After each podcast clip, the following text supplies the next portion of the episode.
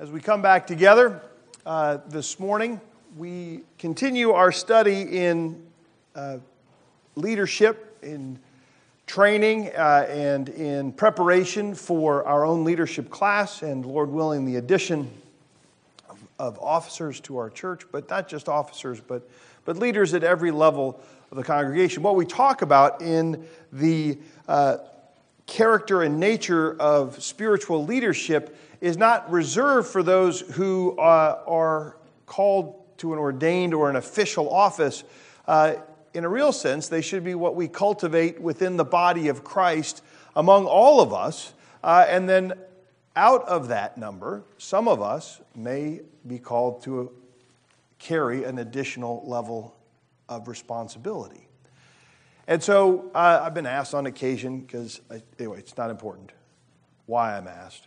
But I am asked, what on earth do you think leadership is about? How do you work through your understanding of spiritual leadership? So we started last week, not surprisingly, in Genesis chapter 1 uh, with the first person who had an opportunity to spiritually lead another person. And we talked about three areas that Adam failed to lead the woman. We talked about how at the moment when God's character, was being challenged by the serpent, Adam had an opportunity to comfort the woman. He had an opportunity to uh, contradict or to um, combat the lies of the serpent. So there is, at some point in all leadership, a time where you have to confront and he needed to confront the untruths of the serpent and Eve's own, or the woman at that point's own statements, which seemed to be fencing. I can't even touch uh, the apple. That wasn't exactly what was said. And so there's an opportunity to confront what's going on in her head, to add an additional fencing of the law. And then, of course, to confront uh, the falsehoods uh, that the serpent was bringing about the nature and character of God. And then finally, we talked about how there was an opportunity to call. To call in the sense of follow me away from, let us follow God, let us not follow the lies of the serpent. And so, spiritual leadership and engagement within the community of faith are going to have these components. At any given time, we will need leaders who comfort us in the trustworthiness and the goodness and the reality of who God is. We will need those who can and will also confront within our own hearts or confront within the world around us or within the philosophy of the church those things which run contrary to the characters and ethics of who God is and what his kingdom is meant to bring. And then finally, there's always going to be a call to do something. To be salt and light, to go out into the world or to go into one another's lives in such a way as to be an encouragement, to be those who bear one another's burdens. And that is really the basic structure of what leadership needs to do. It needs to be able to comfort us, it needs to be able to confront us, and it needs to be able to call us to follow Christ. And so we're going to continue to work through our understanding of leadership from various passages, utilizing that grid. And it is kind of critical in our nation these days, uh, our geographic region we are going through what appears Western Europe went through a century and a half or so ahead of us, which is plummeting numbers in the church. We seem to, fewer and fewer of us are gathering in larger and larger groups to give us a sense that there are enough of us left. But all the statistics are troubling about our ability to hold our youth, about our uh, the understanding of the culture about who and what we are, the challenge that, again, not completely valid, yet still worth contemplating. We like Jesus, we just don't like Christians. Now, that's probably because they don't really know Jesus, but there's also some aspects where that may hurt and cut closer than we'd like to admit. And so it is certainly in every generation, in every season, an important thing to encourage a robust understanding of biblical leadership and to avoid the temptations of worldly leadership and what it looks like to see those who seem to have it together and draw them into leadership, as opposed to the character and the nature of the leadership that Jesus models and grows up in his disciples, and we see in other places in Scripture. And so it is certainly a key time for men and women who are called and gifted to disciple and lead, to do so yet again, that we might see some of these rather troubling statistics and realities reversed, if not at least slowed. This morning, we're going to uh, look at the hope of who we have in Christ and the opportunity for leadership uh, through maybe a text that catches you off guard. We're going to start in Mark chapter 12. I know in your scripture uh, reading it says we're just going to read 41 through 44, but we need a little bit more context. I don't want to uh, uh, rob us of the context. So I'm actually going to start at verse 35 this morning and we're going to see this interaction of Jesus with his disciples, a teaching moment, a discipling moment. This is what it looks like to be my disciples. It's going to push against their understanding from a worldly perspective. Remember where we are in the text. Jesus has already done his triumphal entry. And so now this is Mark's version of the temple discourses, where Jesus is for a week attending temple.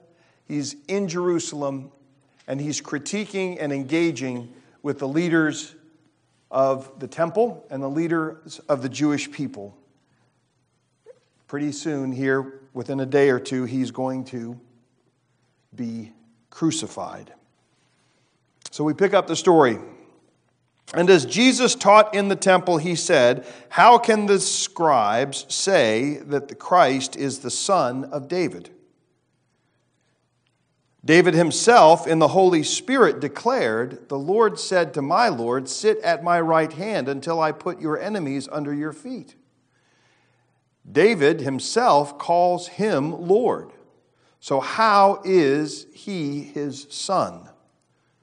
And the great throng heard him gladly. And in his teaching, he said, Beware of the scribes or the lawyers.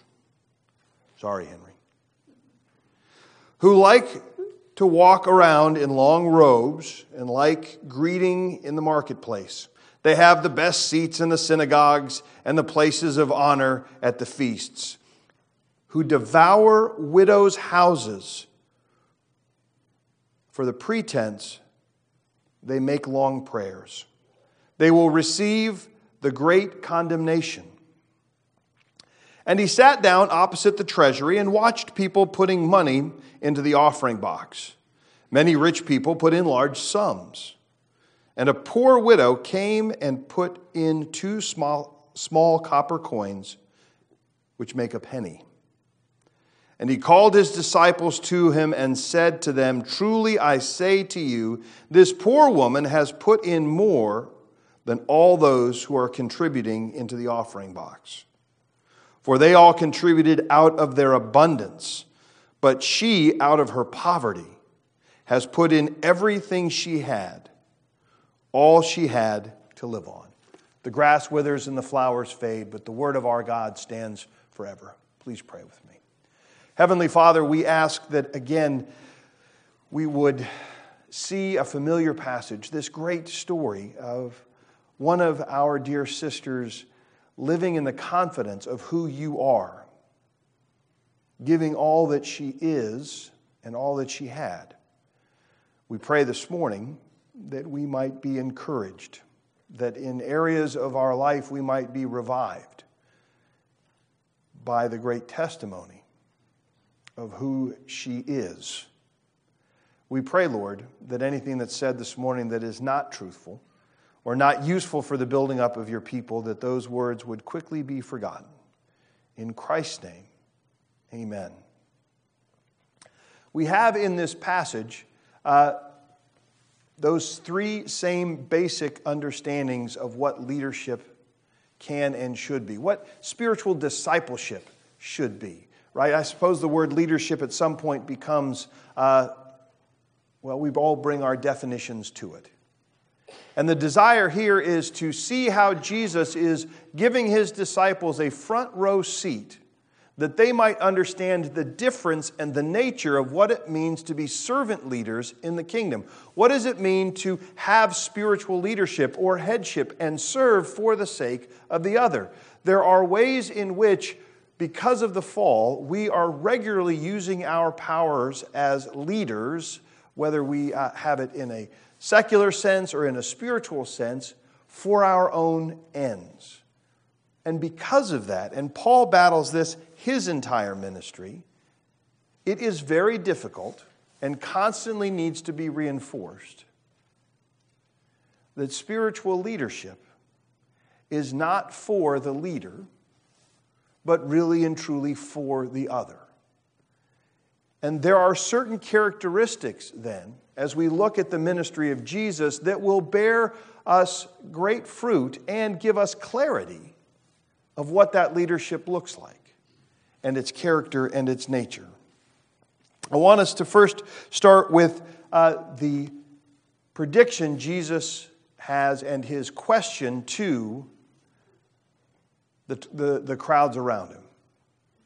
How can David talk about one of his offspring as his Lord? That's just not the way that we talk about our grandchildren, even if we hope that they're more successful than we are. Even if David hoped that his successors would have even greater kingdoms and more peace. You don't call them my Lord. It is uh, what the scholars tell us a clear indication that Jesus was presenting that the Messiah understanding that they had of one who would take David's throne and restore David's kingdom was more than just a biological descendant of David.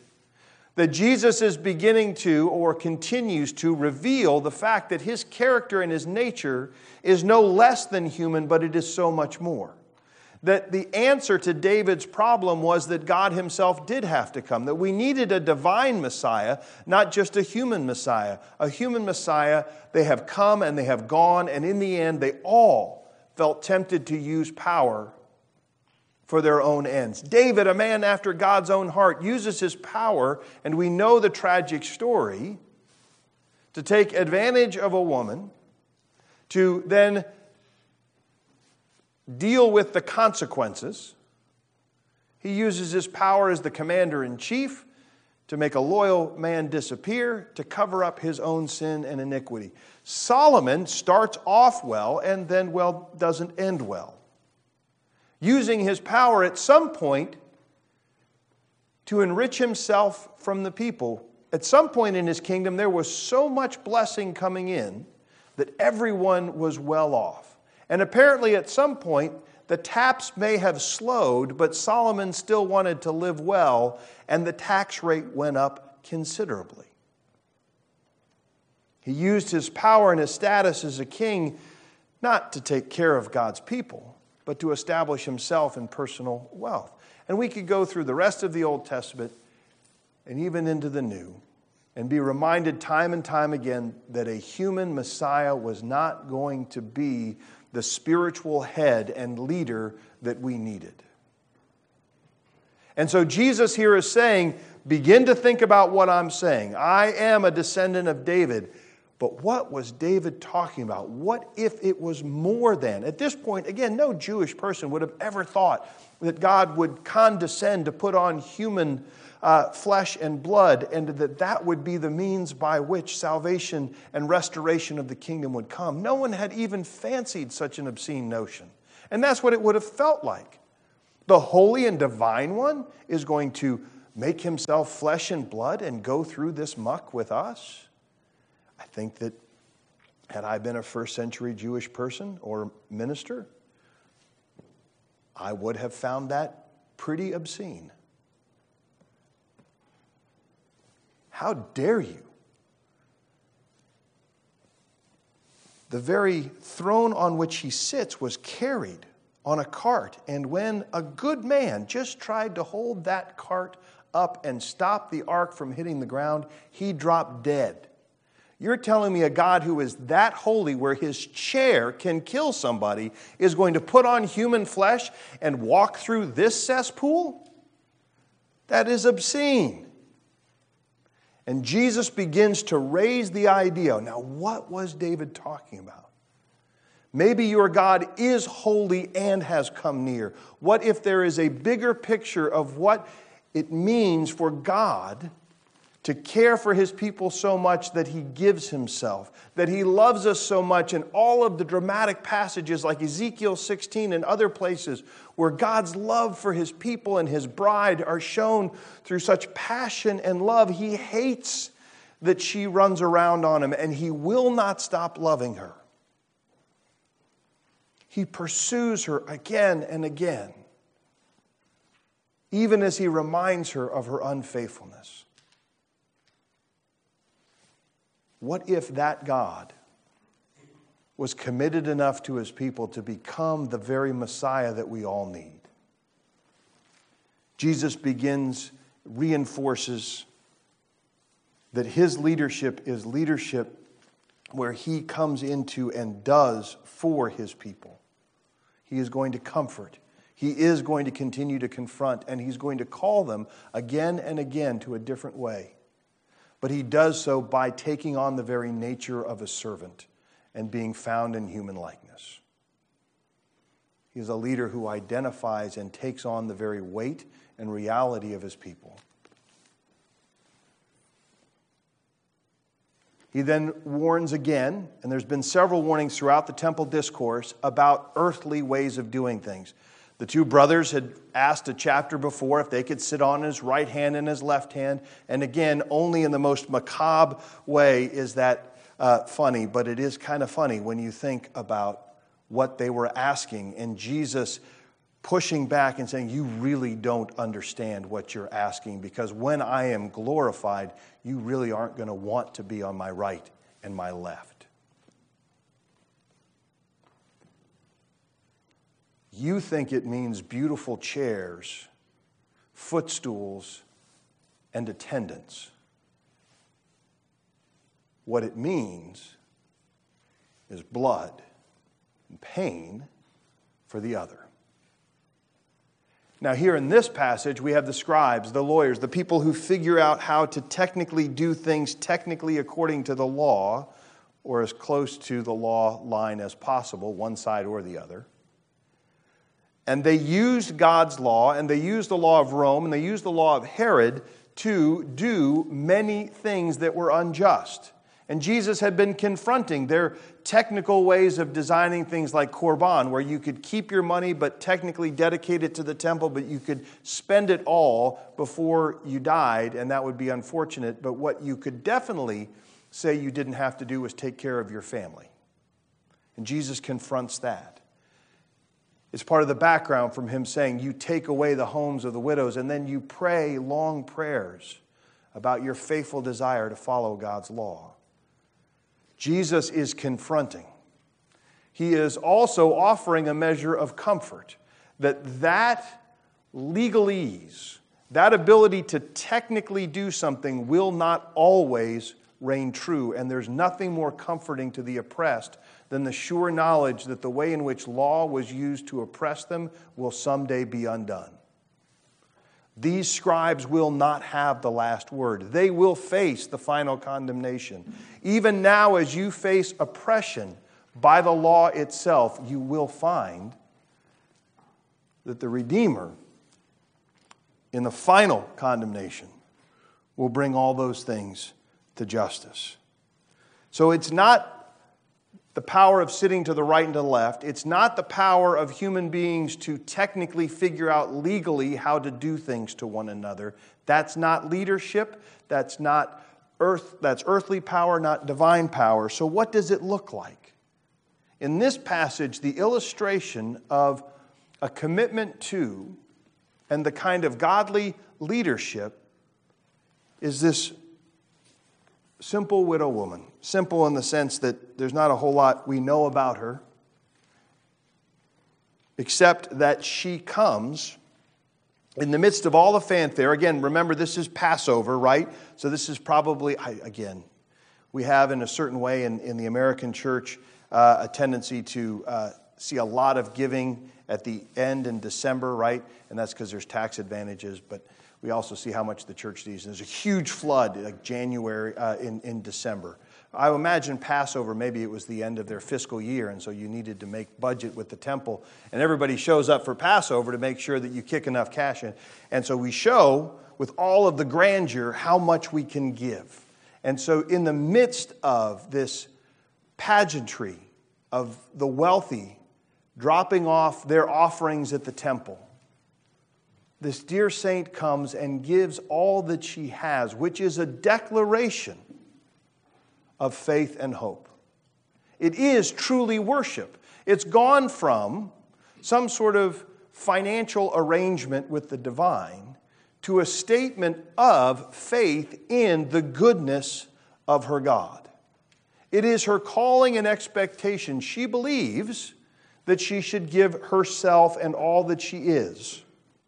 And again, we know lots of studies show us that this is often easier for those with less means. But that doesn't mean it should be reserved. The disciples are called to witness what she's done. Jesus takes a teachable moment and says, This is what faith and leadership looks like. How is giving two pennies, EC? How are you going to flog this horse and make your point? I would suggest this that the disciples were wrestling with their identity and their place. How do I define myself as a leader? And they were tempted to define leadership, prestige, power, headship in human categories sitting at the right hand or the left hand, the ability to argue the law and to convince and to convict. And Jesus is saying, no, the definition is one who rests and is dependent upon God, your Creator. She was making a public affirmation of where her identity was. She's not poor, she's dependent. See, the problem is the rich people didn't realize that they were dependent upon God. Poverty is a moving target. Governments set certain levels. Uh, things change in technology that what looked like poverty 100 years ago, our poorest people enjoy today. Poverty is not one set thing, it is a moving, difficult thing to nail down. Her identity isn't poverty. Her identity at that moment of offering is dependent. And any leadership that we would want or sit under should have as its mark a recognition of its dependency. Its dependency upon the grace of God for wisdom, its dependency upon God for the resources to do ministry, its dependence on the love of God to come alongside those in pain or in sin, not in the scribe's mentality where I can convict you or tell you why you're wrong in your sin, not in the I sit on the right hand or left hand of God, so you should listen to me by basis of the seat I have. None of those qualify as leadership, but in Christ it is the identity of a dependent dependent upon a loving and gracious God. Dependent as a child is dependent upon their family. To give them identity, to give them strength, to give them grace, to give them the resources they need. Truly I say to you, this poor widow has put in more than all those who are contributing to the offering box. How is that true?